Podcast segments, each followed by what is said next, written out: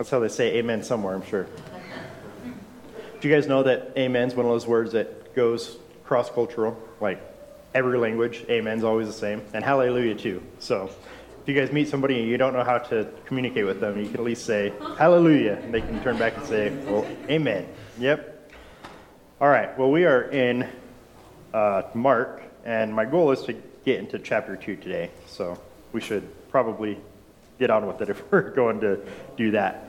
But, of course, I want to start with a review, and I want to start by asking you guys so far up to this point in Mark chapter 1, how have we seen Jesus' authority? Remember, authority is one of the key words that we see throughout this gospel. Uh, we're not even a full chapter in, but how have we seen Jesus display his authority so far in this chapter of this book? Expelling demons. Yes, expelling demons. Christina, do you have something? healing physical ailments. Yes, good. So he's healing people, he's casting out demons. Anything else? Now, the way he speaks in the synagogue, he speaks with authority. Amen. Just his words. He's different, right? He speaks as one who has authority, not as the rest of the scribes. Good. Any other thoughts before I throw my list up there? Not my exhaustive list, but my list that I could fit on this screen, even. Uh, making that font smaller for you guys. Well, All right. just the way he spoke to Andrew, Peter, James, and John, and they, they acted like they didn't have any options. Yeah, he acted like they didn't have any options, huh? Yep. yeah, he said, Come and follow me. It wasn't a suggestion, it was a command for sure. All right. Greg, we're talking about how we've seen Jesus' authority displayed so far in this chapter. And uh, it was my, my goal to kind of mess with Greg a little bit and move his jacket up two seats. Did you do that? I did that. I never go that far up. well, that's a problem. Nobody ever comes that far up. Everybody's always far back. That's funny. I don't want you to think that Dory came in and moved your jacket, but you took so long to get in here that she she took that seat that is now rightfully hers. So that's all your fault. Is it rightfully hers though? Oh yes, yes. she has a baby. It's rightfully hers. all right. So looking at Christ's authority so far in Mark chapter one, uh, we can see that in verse 11 he was approved of by the Father. Remember, this was several weeks back now, but during his baptism, the the Spirit descended on him as a dove, and the Father said, "This is my beloved Son, whom I well, in whom I am well pleased," um, and or something to that effect. Maybe I'm mixing that up with a, a different account, but he was approved of by the Father in verse 11. In verse 13, uh, we see that he overcame Satan's temptations. He has authority over not just the demonic realm, but over Satan himself. Satan uh, took him to task, and it didn't really work, right? uh, Jesus overcame that temptation. We see in verses 17 and 20, as somebody, Christina maybe was mentioning, that uh, he commanded the disciples to follow him. Well, it was you, Jerry. He just said, Get up, come and follow me. And he did that with authority. He didn't give them an option. And then he taught as one having authority. That was your comment, Christina, that he spoke not as the other scribes, but as one who uh, had that authority in and of himself. And then verses 25 to 27, he cast out the demons, and the demons listened and they responded to him. And it says in uh, 27 that this authority was seen by other people. The people who were looking on, they said, What is this? A new teaching with authority? He commands even the unclean spirits, and they obey him. So it's not just that he commands them authoritatively, but they listen because he has real authority over them, not just some kind of perceived authority. And then we see that he healed and he rebuked uh, the fever of Simon's mother in law, and uh, that was cured. And he exercised authority over illness and over sickness. And then, if all that fails to convince you, in verse 34, it kind of sums everything up, and it says that he healed many who were ill with various diseases and cast out many demons, and he was not permitting the demons to speak because they knew who he was. So it kind of summarizes many diseases that he was healing, and he cast out many different demons. And he wouldn't even allow them to speak because he has that kind of authority, that kind of power over even the, the metaphysical realm. He has authority in the physical realm, healing these diseases, but even in the spiritual realm as well. Any other thoughts or questions on Christ's authority so far in this chapter before we move on? Or anything else before? Yes, Joseph. I just, I just always thought this was interesting, but like, you know, Jesus, he tells something to a demon, and the demon obeys, but, you know, he tries to tell us things to us, and we're just like, you know, almost like, huh? Yep. Like, Yeah. Like, we have trouble following him. And demons are more obedient than we are, huh? What a conviction. Uh, I like how R.C. Sproul tells the story of Uzzah and the ark. You guys remember him from the Old Testament and how he was uh, going along. He was trying to stabilize the Ark of the Covenant so that it wouldn't fall and hit the ground. And he said Uzzah was so presumptuous as to think that he was less dirty than the dirt on the ground. It would have been better if the ark had fallen on the dirt because the dirt was doing what it was supposed to do. It's, it's being dirt, it's submitting to God. But Uzzah was being disobedient. Uh, they were supposed to be carrying the ark on poles and not touching it at all. And Uzzah, uh, as a Kenizzite, he should have known that, but he reached out and touched it, and God struck him dead. And we have a, a tendency, again, in our sinfulness to stand back and to judge God and say, well, how, how could God do that? How dare God kill that man? Um, because God is God, and that man was sinful, right? And he touched the ark in disobedience. So, yeah, good point. The, the demons are more obedient than we often are. What a convicting thought. All right, well, let's move on. We're going to be in chapter 1, verses 35 to 39 to start off. We're going to be looking at Jesus' prayer and Jesus' preaching. I'll go ahead and read that passage for us. Again, Mark 1, starting in verse 35. It says, In the early morning, while it was still dark, Jesus got up, left the house, and went away to a secluded place and was praying there. Simon and his companions searched for him. They found him and said to him, Everyone is looking for you. He said to them, Let us go somewhere else, to the towns nearby, so that I may preach there also, for that is what I came for. And he went into the synagogue, their synagogues throughout all Galilee, preaching and casting out demons. So I mentioned a little bit last week at the, the end of our lesson um, that we can have a tendency to look at this account as prescriptive rather than descriptive. That it is something that people will say, well, because Jesus prayed in this way, we have to pray in this same kind of fashion, this same kind of method. Uh, that's not the case. It's definitely okay to uh, implement some of the, the ways in which Jesus prayed, getting up early in the morning, going to a secluded place, going to uh, uh, uh, the same place every day, something that is um, the, a, a, regular environment, I suppose, um, a prayer closet, so to speak, but it's not necessary for a prayer life. And a lot of people will prescribe it as such and say, well, because Jesus did that, we have to do that. Um, not necessarily the case. It's good to have a, a routine, it's good to have a structured prayer time, but it can look different for, for everybody. So we need to keep that in mind. we do see that um, Jesus prays throughout the book of Mark. I wanted to just read uh, chapter 6, 46, another verse that talks about how Jesus prayed. And in 646, it says that after bidding them farewell, he left for the mountain to pray.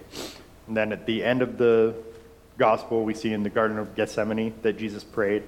Uh, that's over in chapter 14. And he prayed regularly all throughout. We see that um, not just in the Gospels in general, but in this specific Gospel, we see Mark pointing out this fact that uh, Jesus prayed. And here, he's getting up early in the morning. So if you really want to uh, be a stickler and pray just like Jesus prayed, um, what that meant was that he was getting up before daybreak. So it was like 4 a.m. that he was getting up and praying. Um, so if somebody wants to be really regimented with you, you can tell them, well, do you get up at 4 o'clock every morning and pray? Um, but again, that's not the point. Jesus isn't telling us you need to pray in exactly this way. Um, I do want to just play devil's advocate for a minute and uh, ask you guys a couple of questions that people will often take out of this passage and, and ask Christians.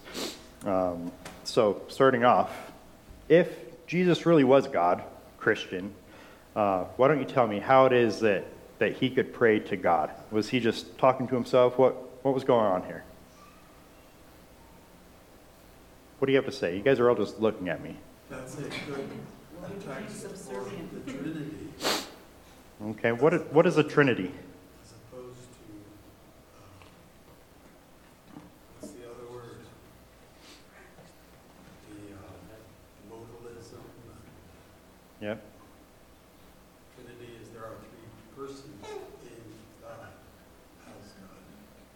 Three persons in the one being of God. Yep. One essence. Good. Doesn't it say that too, that he became subservient, he emptied himself? I mean, he's fully God, but fully human, and we're here, hi. And yeah, that's all I was gonna say. Okay, good. So, yeah, to that point, let's see if we can riff on that a little bit more. Um, if Jesus was God, then why did he need to pray to God? You think it was a need or? I don't know. That, that's my question to you. If Jesus was God, if he really was God, why did he need to pray to God? He wanted to honor his father. Okay, Well, he was human, and he certainly submitted to the Father as a human with, with those limitations. He, and it says he emptied himself, and Mhm. so he did not choose to use his deity in every instance of his, his life here as a human.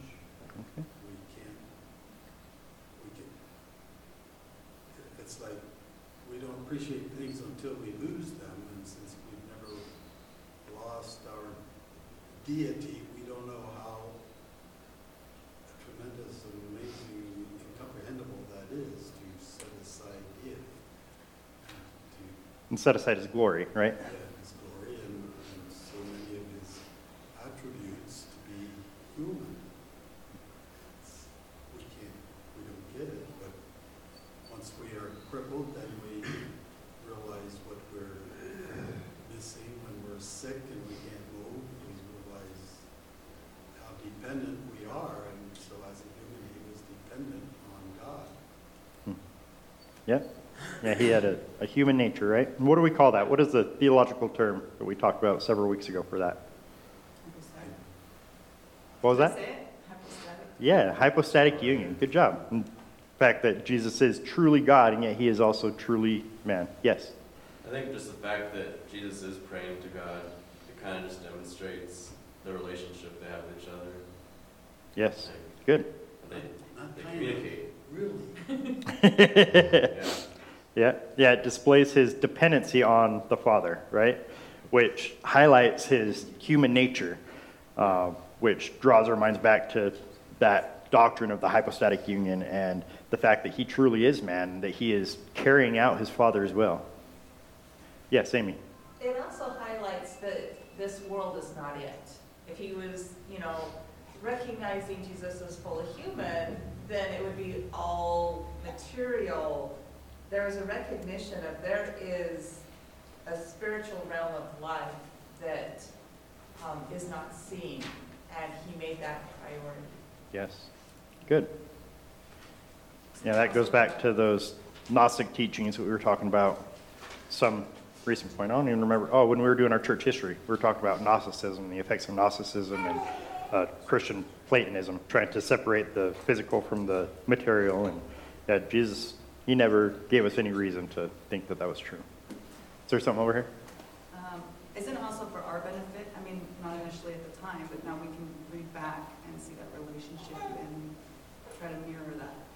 Yeah, yeah, and especially if we look at uh, Matthew 6 and Luke 6 and Luke 11, we see these instances where the disciples are asking Jesus, teach us how to pray, and he does, and um, that is, again, a, a model prayer, not something that we have to take and rigidly implement, but something we can see, okay, well, this is how Jesus prayed. All right, good answers, Christians. Good way to uh, uh, respond to those common questions that are really rooted in, and based in uh, poor presuppositions. This question, the way that it's phrased, it presupposes one purpose for prayer that Jesus needed to pray to God because he needed something. Prayer is not just about uh, petition, it's not about coming to God because we need something, but prayer is also about relationship and communion and fellowship. And Jesus had fellowship with the Father from before time began, right? Because he is a triune God, because there are three persons in the one being of God. He had eternal relationship, eternal love within the, the triune God. And, uh, so that's not something that uh, he is needing in a sense, um, but he is desiring, as you mentioned, or as you alluded to, Mike. There's a difference between a, a need and a want, right? Um, have you guys seen that R.C. Sproul video where he says, What's wrong with you people? You guys seen that? That's a pretty good one. If you haven't seen, I need to show it in here sometime. Uh, but he calls out people and he says, What's wrong with you people? in a really animated way. And he's this old man on oxygen. And uh, it's great. But before that, leading up to it, um, he was asked a, a question. Um, the question started off is If God is slow to anger and patient, and he stops him and he says, No, since. And he says, Oh, oh yes, since God is slow to anger and patient. So again, just kind of pointing out the um, the presuppositions and the presuppositions that are built into these kinds of questions. If Jesus is God, or if Jesus was God, uh, is just questioning from the very get go his deity, the fact that he is God. We don't want to start from that kind of uh, presupposition. We don't want to start from uh, that point, but rather we need to realize that since Jesus is God and since he prayed, uh, you and I, we are. Um, much more in need of praying, right? We ought to pray and develop a routine and stick to it, uh, just as Jesus did.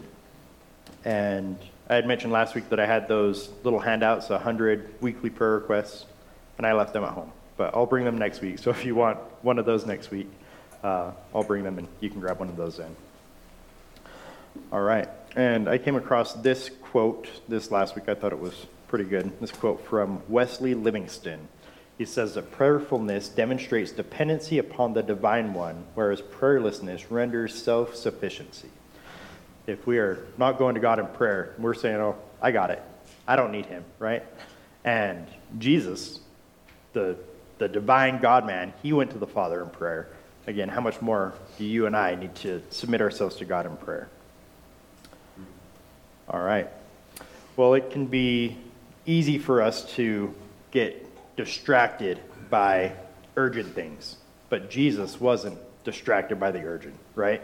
He had Peter come up to him and say, well, Peter and the other disciples were told in verse 36, they were searching for him and they found him and they said, Everyone is looking for you. And what was Jesus' response? Did he get up and go and heal some more people? Let's go somewhere else. No. He says, Yeah, I'm going somewhere else. That's not what I'm here for.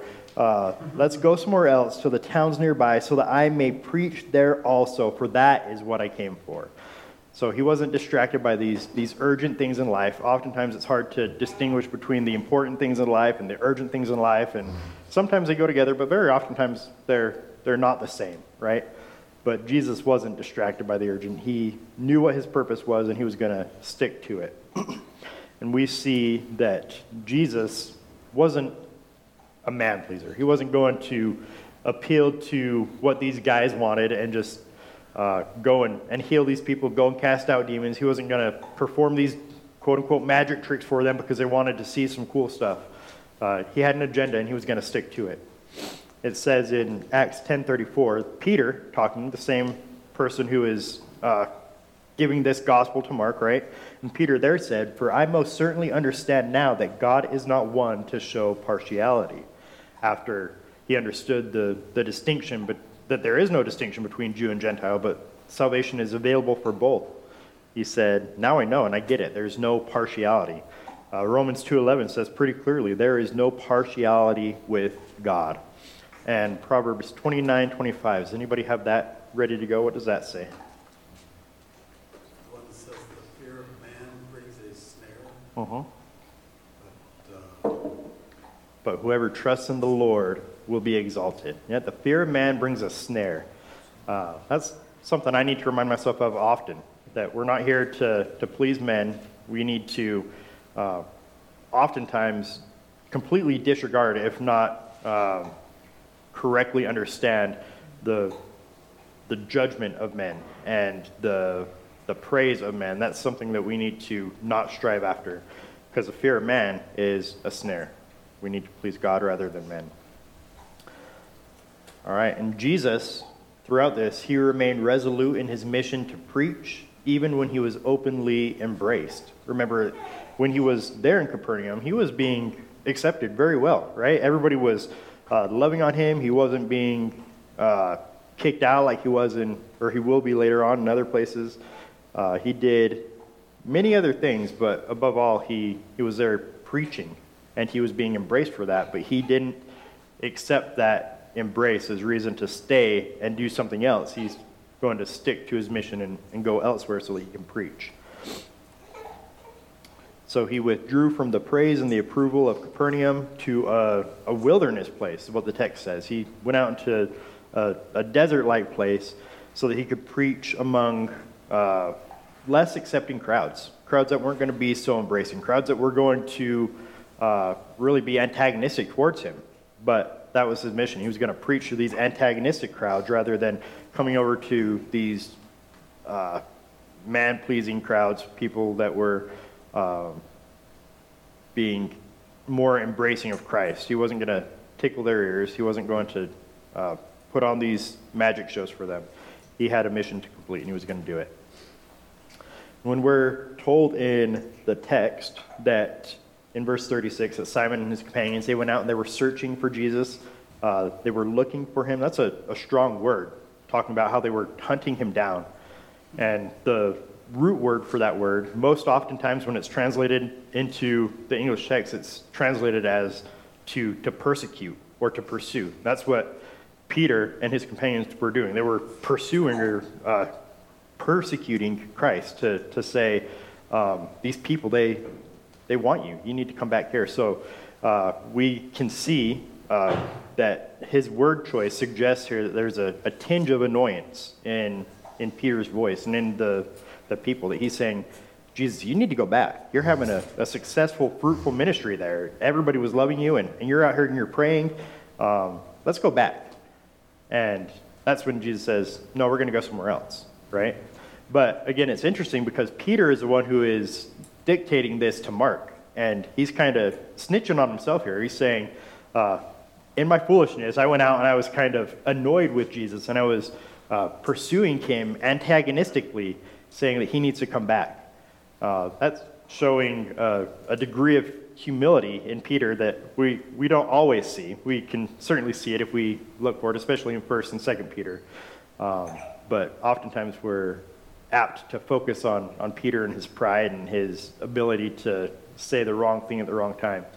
Um, and he, he has the humility to point out those wrong things that he says through the writing of Mark. So I thought that was kind of interesting that um, we have that evidence not only of his humility, but also of the reliability of the text. Because um, that's not something that you, you put into a book that you're trying to, to puff up as something that it isn't, right? The Bible is truthful. The Bible is uh, very clear in even the, the not so uh, glamorous aspects. The heroes of the Bible are very fallen. Amen. Indeed, they are. The heroes of the Bible are very fallen. Good point. All right. We do see that the disciples seemed more apt to fall into this trap of, of man pleasing and embracing success. Again, with Peter saying, Come back, let's, let's go there. We're having a, a successful ministry. The same kind of thing that we see in Acts chapter 8 with uh, Philip. Remember that Philip was having a successful ministry in Samaria. Uh, many people, multiples of people were coming to the Lord, and God sends an angel of the Lord and he says, No, you need to go out on a desert road. and the Philip, he went out there, he was obedient, and he ran into the Ethiopian eunuch reading through, of all places, Isaiah 53. So he just had more fruit because he was obedient, but um, it's that kind of mentality of, man, I'm, I, I want to go back there. That was what Peter was feeling and, and his companions, to go back to what he knew was successful. But Jesus knew, no, I need to be preaching. And so he decided uh, that knowing his mission was to preach, that since the Capernaum crowds sought his, his work as a, a miracle worker, not his preaching, that he was going to leave deliberately and seek another place in which he could preach and fulfill that ministry of preaching. Thoughts or questions on Jesus' prayer or, or preaching ministry in 35 through 39?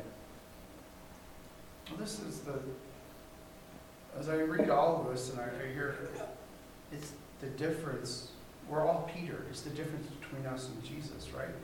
Je- uh, Peter didn't see the full, he Mhm. didn't see the full picture, all he could see was, well, it's here. Yep. We gotta go where, where God's moving, you're, you know, I'm speaking. It's here, and we, he couldn't see it, he couldn't see it. And that's the same with us, I, at least in my life, like, well, I, God's moving here, so I gotta go here. And the, and the temptation is always there to Yeah. get, to get distracted by, thanks for doing what you're doing, you know, to get Mhm. distracted by all the things instead of seeking what God really wants. And it's, I don't know that. Being distracted ever- by the urgent. I don't know if we ever come to grips with that totally. You just have to realize that God has brought you to Utah. You need to stay in Utah, Greg. No, no. I would- No, I mean, just in anything in our lives, I mean, you know what I Yes. mean? It's just, it's. Yeah, in always everything. Dealing with the flesh, so we're always wanting to follow the flesh. That and, constant uh, Roman 7 struggle, huh? Yeah, yeah. Yes, Andy. I think, point, that, you know, we're limited by what we can see and what's happening in our lives. And, uh, God knows what, what's going on in our lives, but he also has his time frame for things. He sees down the road things that we can't see. And he has his will that's going to be done. And, you know, in Peter's case, he, he was a firebrand, he wanted to move God now, Yeah. right? And of course, we do also, um, especially when things are challenging and painful and all those things. God's ways are, are better. His thoughts are higher. All right, good. Well, let's look at uh, the following five or six verses, uh, six verses, talking about Jesus cleansing a leper. So he moved on from Capernaum, his hometown. He goes, it says in verse 39 before this, that he was going throughout their synagogues in all Galilee, preaching and casting out demons. And then verse 40, he comes upon a leper. Uh, will somebody read verses 40 to 45 for us?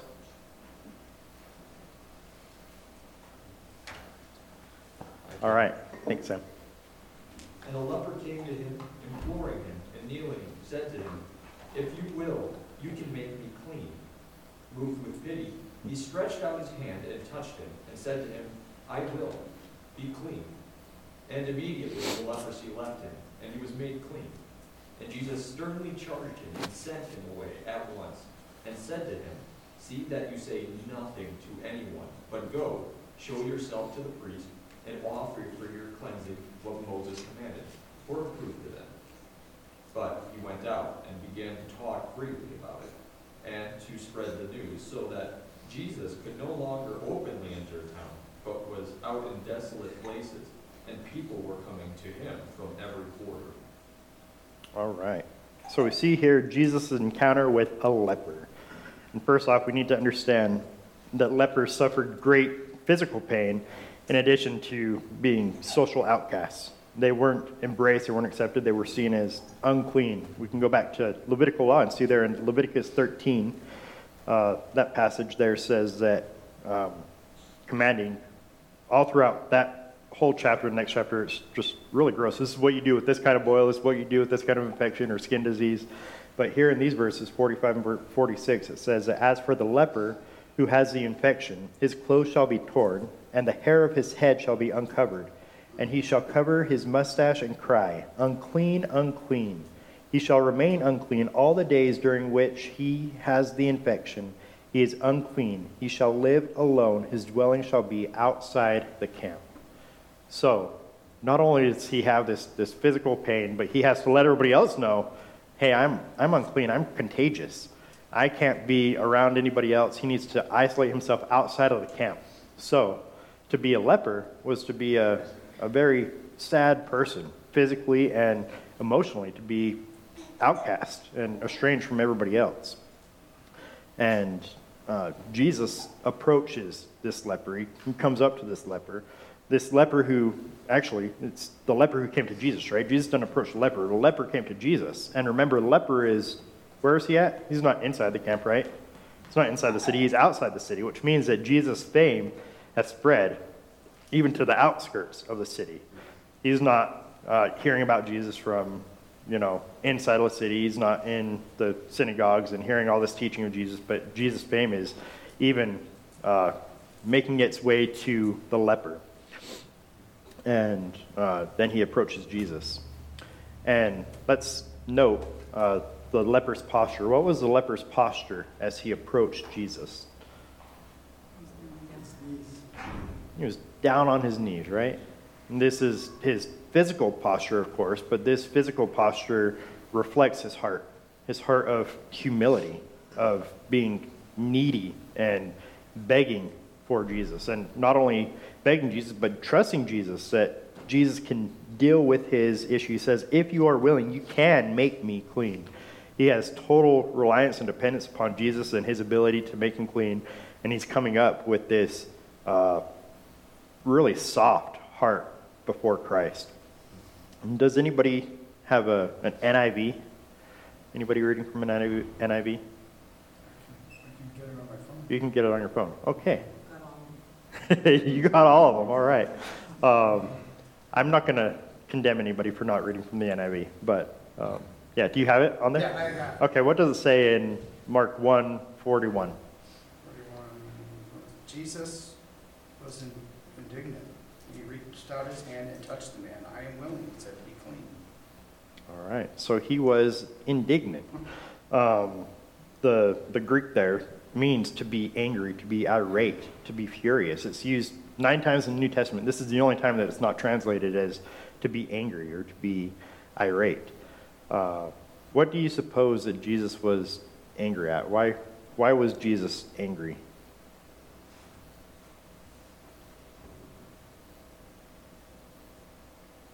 There's a question whether it's, you can do it. I'm not sure.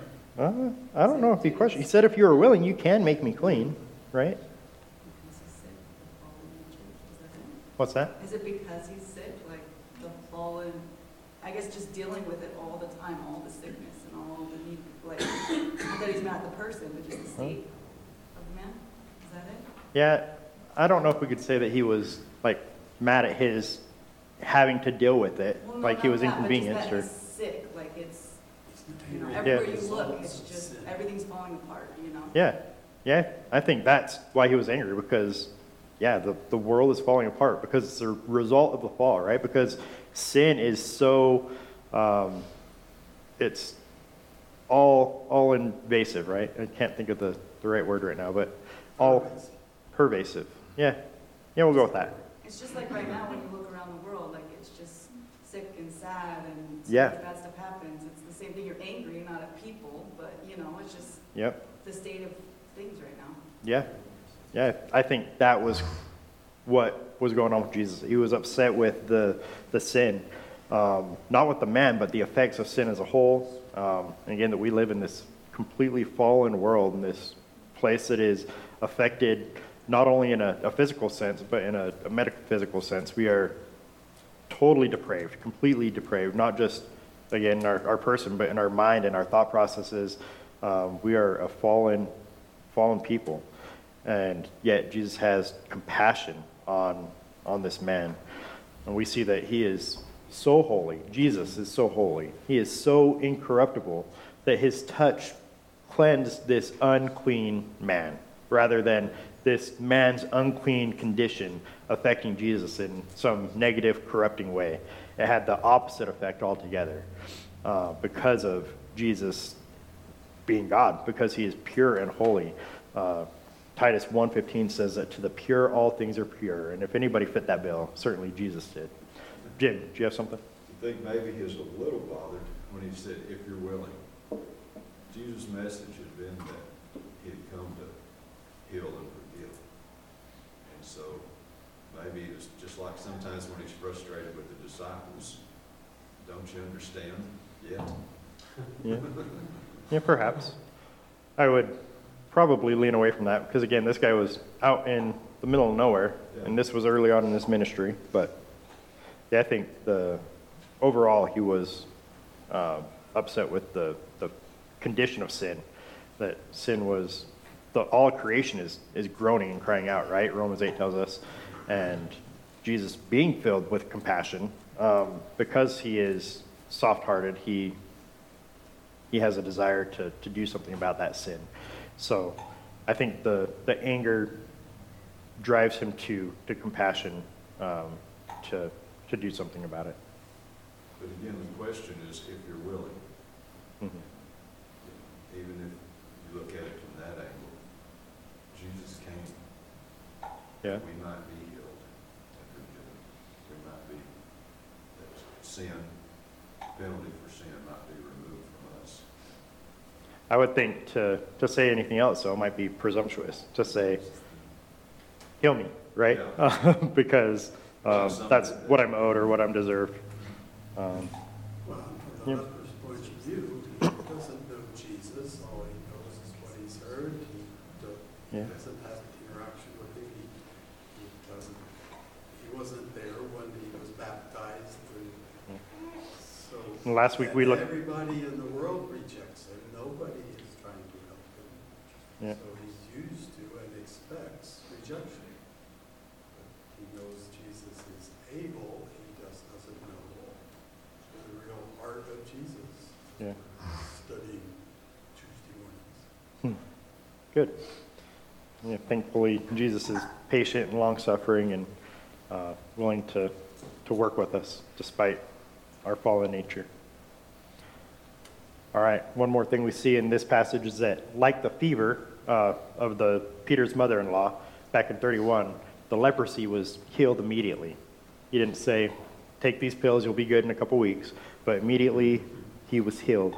Um, that's how how Jesus operated, right? It was taken care of right away. And then also we see that he was told to, to go to the priest. In verse 44, go and show yourself to the priest, offer your cleansing as Moses commanded, as a testimony to them, um, so that the priests would see well, this man was healed. This man who once was leprous and now he's been cleansed. This is going to be a, a testimony against them uh, that in the day of judgment, uh, the one who they believed and embraced the testimony of the one who was cleansed while rejecting the testimony of the one who cleansed him and the power of the one who cleansed him. And Jesus says, You need to go show yourself as a testimony against them. And we're reminded, Matthew 12 36 says that um, every idle word is going to be judged in, in the last day. And John 12 48 says that we're going to be judged by the words of Jesus.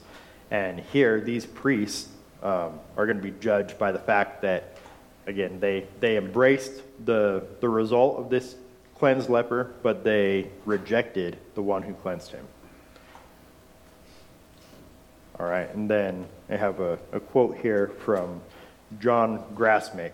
He says that the deliverance that Jesus brought transcended the Mosaic law and its regulations, those which condemned the leper. Though the law provided for the ritual purification of a leper, it was powerless to cleanse a person from the disease or to effect inward spiritual renewal. But Jesus was not powerless to do that, right? Jesus came and he did what the law could not. He healed this person um, that the law condemned. I thought that was a, a pretty good point, good insight on that. All right, any quick questions before we move on to chapter 2? Yes. Also Jesus could see that even though this guy confessed that he believed Jesus could heal him, he didn't believe to the point of obedience because he went out and immediately disobeyed what Jesus told him to do. Yeah, we don't know if he went and showed himself to the priest, um, but going out and, and talking about Jesus would give us pause to, to think maybe he didn't go and show himself to the priest, right? Mine He was, Mine says however, which kind of means he, he didn't do it. yeah, well, he definitely didn't keep his mouth shut, like Jesus said, right? Jesus said, You need to go away and don't tell anybody. And in fact, he went and he told everybody all throughout the, the whole region. And the result was that um, Jesus wasn't able to go into any large, uh, publicly, public city. What does it say? Jesus could no longer publicly enter a city, but he stayed in the unpopulated areas, which is kind of interesting because that's where this leper was before, right? He was relegated to the, the outcast areas that weren't inside the city. Jesus was in the city having this great ministry, and then Jesus healed this man. This man went, he was now able to go into the city being cleansed, and Jesus was relegated to the outskirts because this man was disobedient, and he went and was yapping about Jesus um, when Jesus told him not to. And now Jesus, because of his newfound popularity and fame, which he wasn't seeking, he was um, on the outskirts. Don't you think he would know that though before he healed him? and Jesus? be part of his Oh. Yeah. Jesus absolutely knew it was going to happen. It didn't catch him by surprise, Yeah. but he told him not to tell anybody. Yeah. And yeah, that was the result that Jesus took his place as an outcast, so to speak. Andy. How much is that like people today? We, we accept, say, you know, we pray, I'm a sinner, Jesus forgive me, Yep. but I'm not gonna do all the things you told me to do. Yeah. yep. You know, we're, we're, we're disobedient too. Yep. And, uh, Just like Joseph said, the, the demons obeyed, but we're disobedient. That absolutely reflects our hearts. And, and on that, the, the reason for him to go was to be a testimony. And the reason for us to live in submission to Christ is to be a testimony. And, and we lose our testimony. Oh, we still have a testimony. It's just a negative one, right? Right. Yeah, it's a, a poor witness. Yeah, that's one of the easiest ways, I think, to break the, the third commandment, not to take the name of the Lord your God in vain. When we say, yes, we're Christians, and then we live in a way that isn't reflecting that we are children of God, 1 John 3, I think, but rather we are living our lives like we're children of the devil. That is uh, a poor testimony of being a child of God. Think- I think that, um, you know, one of the primary accusations brought against Jesus by the Pharisees, the Sanhedrin, was that he denied Moses and the law. That he was, you know, one of the accusations was he was gonna tear down the temple, all these other things. You know, if that were true, Jesus would not have told the leper to go and do what Moses commanded. Yeah. That is to go and see the priest, make sure that you're clean, so that you can re-enter society and not be an outcast. Yep. You know, Good. Yeah, Jesus was, was looking at Moses saying, You need to obey that law. Um, while superseding that law and transcending that law, as John Grassmick says, and, and doing what the law was unable to do. well, in Jesus' scripture was the Old Testament. Yep. Period. He didn't, Good. he didn't, uh, he transcended it, but that was the source Yeah, he observed all the festivals and Yeah. everything. of the law. Yeah. Yep. Well, because he had to be perfect in it, so he could be a Right. perfect sacrifice, you know. Good. Yeah, that active obedience of Christ, right? Being perfect in all those things. All right, well, let's move on to chapter 2. And we will see Jesus preaching that Old Testament law that uh, you were just referencing. I'll go ahead and read the passage for us before we jump in. It says that when he had come back to Capernaum, so remember, he was in Capernaum, then he went out to Galilee to get away from all these people who were seeking a miracle. Uh, then he was out in the outskirts because of his popularity, um, his unwanted popularity from this leper. And then chapter 2, verse 1 says, He came back to Capernaum for several days afterwards, and it was heard that he was home. Remember, this is his home base. This is where he's um, located out of or um, operating out of. And many were gathered together, so that there, were, there was no longer room, not even near the door. And he was speaking the word to them. And they came, bringing to him a paralytic, carried by four men. Being unable to get to him because of the crowd, they removed the roof above him. And when they had dug an opening, they let down the pallet on which the paralytic was laying. And Jesus, seeing their faith, said to the paralytic, Son, your sins are forgiven. But some of, some of the scribes were sitting there and reasoning in their hearts, Why does this man speak that way? He is blaspheming. Who can forgive sins but God alone? Immediately, Jesus, aware in his spirit that they were reasoning that way within themselves, said to them, Why are you reasoning about these things in your hearts? Which is easier, to say to the paralytic, Your sins are forgiven, or to say, Get up and pick up your pallet and walk? But so that you may know that the Son of Man has authority on earth to forgive sins, he said to the paralytic, I say to you, Get up, pick up your pallet, and go home. And he got up and immediately picked up his pallet and went out into the in the sight of everyone, so that they were all amazed and were glorifying God, saying, We have never seen anything like this. What a What a story. All right, starting off. Um, verse 2 says that Jesus was speaking the word to them. What was the gospel that Jesus was preaching? And he said it was based on the Old Testament alone, right? But what was the gospel that he was preaching?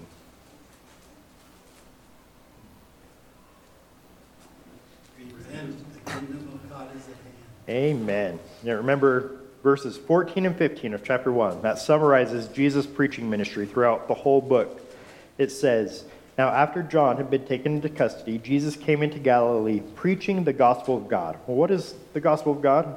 Uh, it's verse 15, and saying, The time is fulfilled, and the kingdom of God is at hand. Repent and believe in the gospel. That's what he was preaching. The kingdom is here. You need to repent and believe. That was his message. And um, just like we saw back in verse 38 of chapter 1, Jesus wasn't concerned with um, satisfying the, the expectations of man. He wasn't being a, a man pleaser. And so when, when he says that, um, let's see, they were gathered together, there was no room. Um, yeah, later on, when he says that his, his sins are, are forgiven, um, in verse 5, this statement would have been received as being out of place. It was something that was not really expected. It would have seemed even inappropriate for that time or irrelevant. And so um, these people, they were looking for this man to be healed, and Jesus caught them off guard, not wanting to fulfill the, the expectations of man, not pleasing man or satisfying man's desire, uh, but he's rather addressing his primary need, realizing, again, that this man is a, a whole man. He has not just physical needs, but even deeper spiritual needs. And you and I, I think, oftentimes will neglect to, to realize that in our prayer life. Um, when, when we pray to God, we will focus more primarily on the physical needs than on the spiritual needs. I think that's a, a human tendency that we have. Not that God is unconcerned with your, your uncle's knee surgery or you know, your, your ear infection or your, your mother in law's fever, so to speak. Um, he's definitely concerned with those things, but those things are secondary. I think primarily he is concerned with um, with your heart, right? You can you can gain all those things. You can gain a, a new knee or uh, a loss of a fever and still lose the world. And we can get lost sometimes in our our prioritizing of our prayers. It's like if you have a, a big, huge, gaping wound and you're ready to bleed out, it's life threatening, and you go into the doctor and you say, I, I have this paper cut, can you give me a band aid? Um, or if you, you tell your friend who has this big wound, you say, Hey, I, I have a band aid for that paper cut. That's not really addressing what is the, the vital need of that, that individual. So I think we need to better, I think we need to reevaluate the way that we triage our prayers. Um, not that those things are irrelevant, but they're definitely secondary to the primary need. And Jesus was evaluating this man, seeing that he was being dropped down into this roof, or into this room from this roof, uh, needing to be healed, needing or asking uh, just by way of being there for his legs to be healed. And Jesus said, Well, your sins are forgiven. He was addressing his primary need, first of all. All right, this man's condition, we need to recognize, is not tied to a, a personal sin. Um, so that was the, the common perception of the day. And I think it's still a, a common perception today that this man was, was lame. He was unable to walk because of his own personal sin. And that's not at all the case. Last week, Andy had mentioned uh, John chapter 9 and this man who was healed and he was asked, or Jesus was asked by the scribes and Pharisees, who sinned, this man or his parents? And Jesus said, well, neither. That's irrelevant. That's neither here nor there. Um, but it's uh, a result, as we mentioned before, as sin in general. This sin that uh, upset Jesus back in chapter 1 when he was talking with a leper. It's the result of this sin that this man was uh, in this condition as he laid in the first place. And when Jesus addresses this man, he does tell him that his sins are forgiven. Verse 5, he says sins plural, right? It doesn't say your sin is forgiven, your one singular sin that got you into this condition. He says, son, or Luke adds, friend, uh, your sins, plural, are forgiven. Again, Jesus is addressing the primary need of this man before addressing the, the secondary need that comes along later. And then we see that the scribes who are there, the same scribes that we saw back in uh, verse 22 of chapter 1, the ones who didn't speak with authority, right? These scribes were here, and they were kind of the religious leaders of the day. They were guarding this religious teaching and probably there to check out and test Jesus. And says that they said in their hearts that they were questioning Jesus, saying that nobody can forgive sins except for, for God alone. And they're absolutely true in this assessment that only God can forgive sins. Um, could I get some help looking up those verses there in, in yellow? I'll go back and read that passage in Exodus first. These are passages that are highlighting that very truth that only God has a power and authority to forgive sins. Exodus 34, starting in verse 6 says, Then the Lord passed by in front of him and proclaimed, The Lord, the Lord God, compassionate and gracious, slow to anger and abounding in loving kindness and truth. That's how God describes himself. That's pretty cool.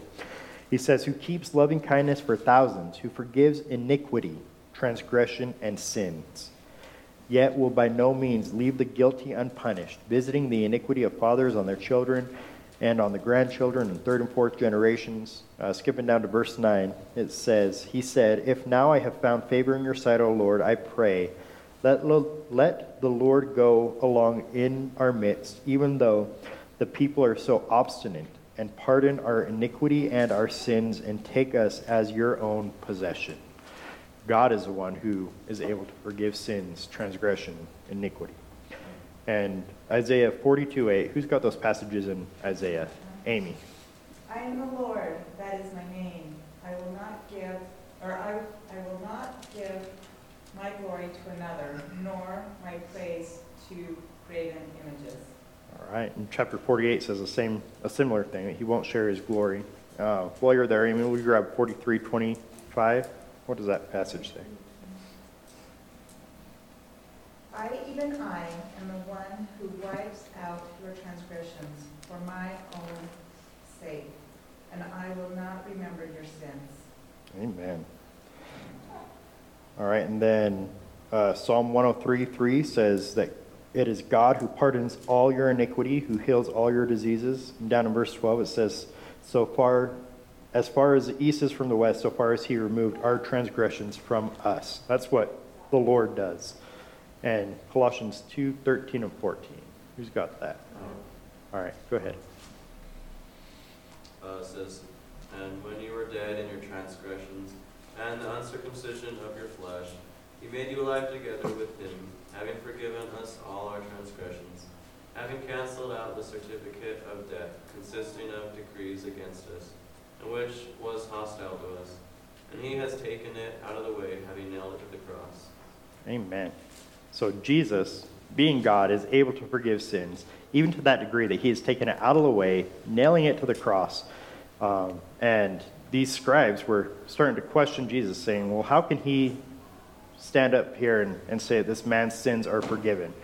Um, when only God has the power and authority to forgive sins. Yes. Oh. Oh, I thought you were raising your hand trying to get my attention. Uh, Okay. Oh, next time. Andy. Well, I mean, it's, when he cleanses the paralytic, when he heals his body, you know, the first statement,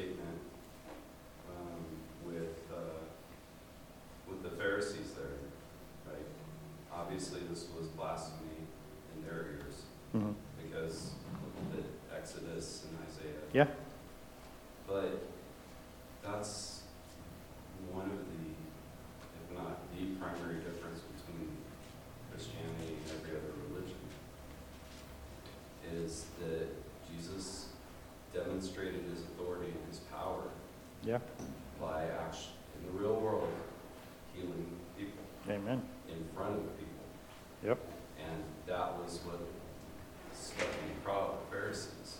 They couldn't, you know, even uh, when Peter in Acts, right, and healed the, healed the man when he was going to the temple.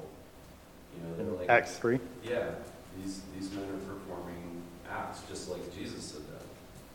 Demonstrate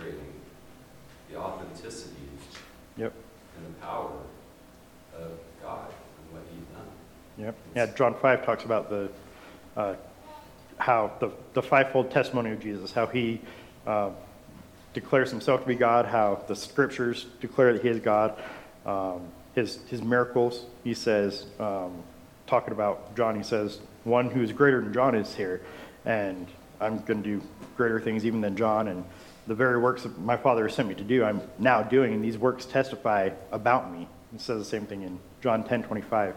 But all these things are testifying of Jesus.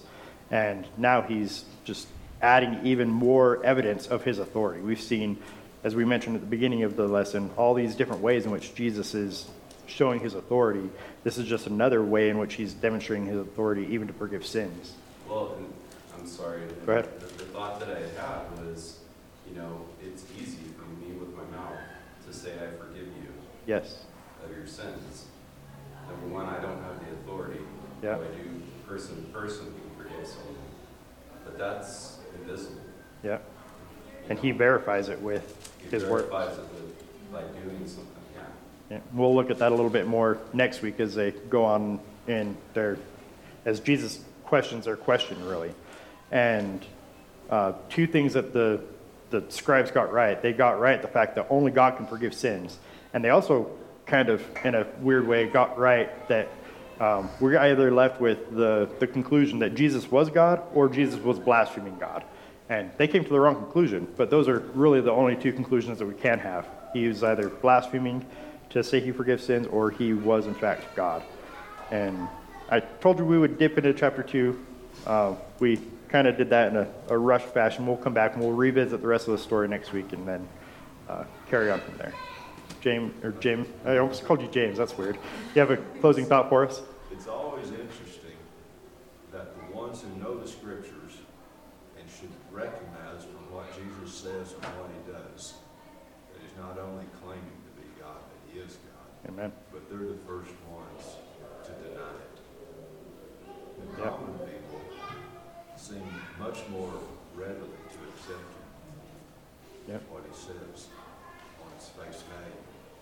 Yeah. These guys should know.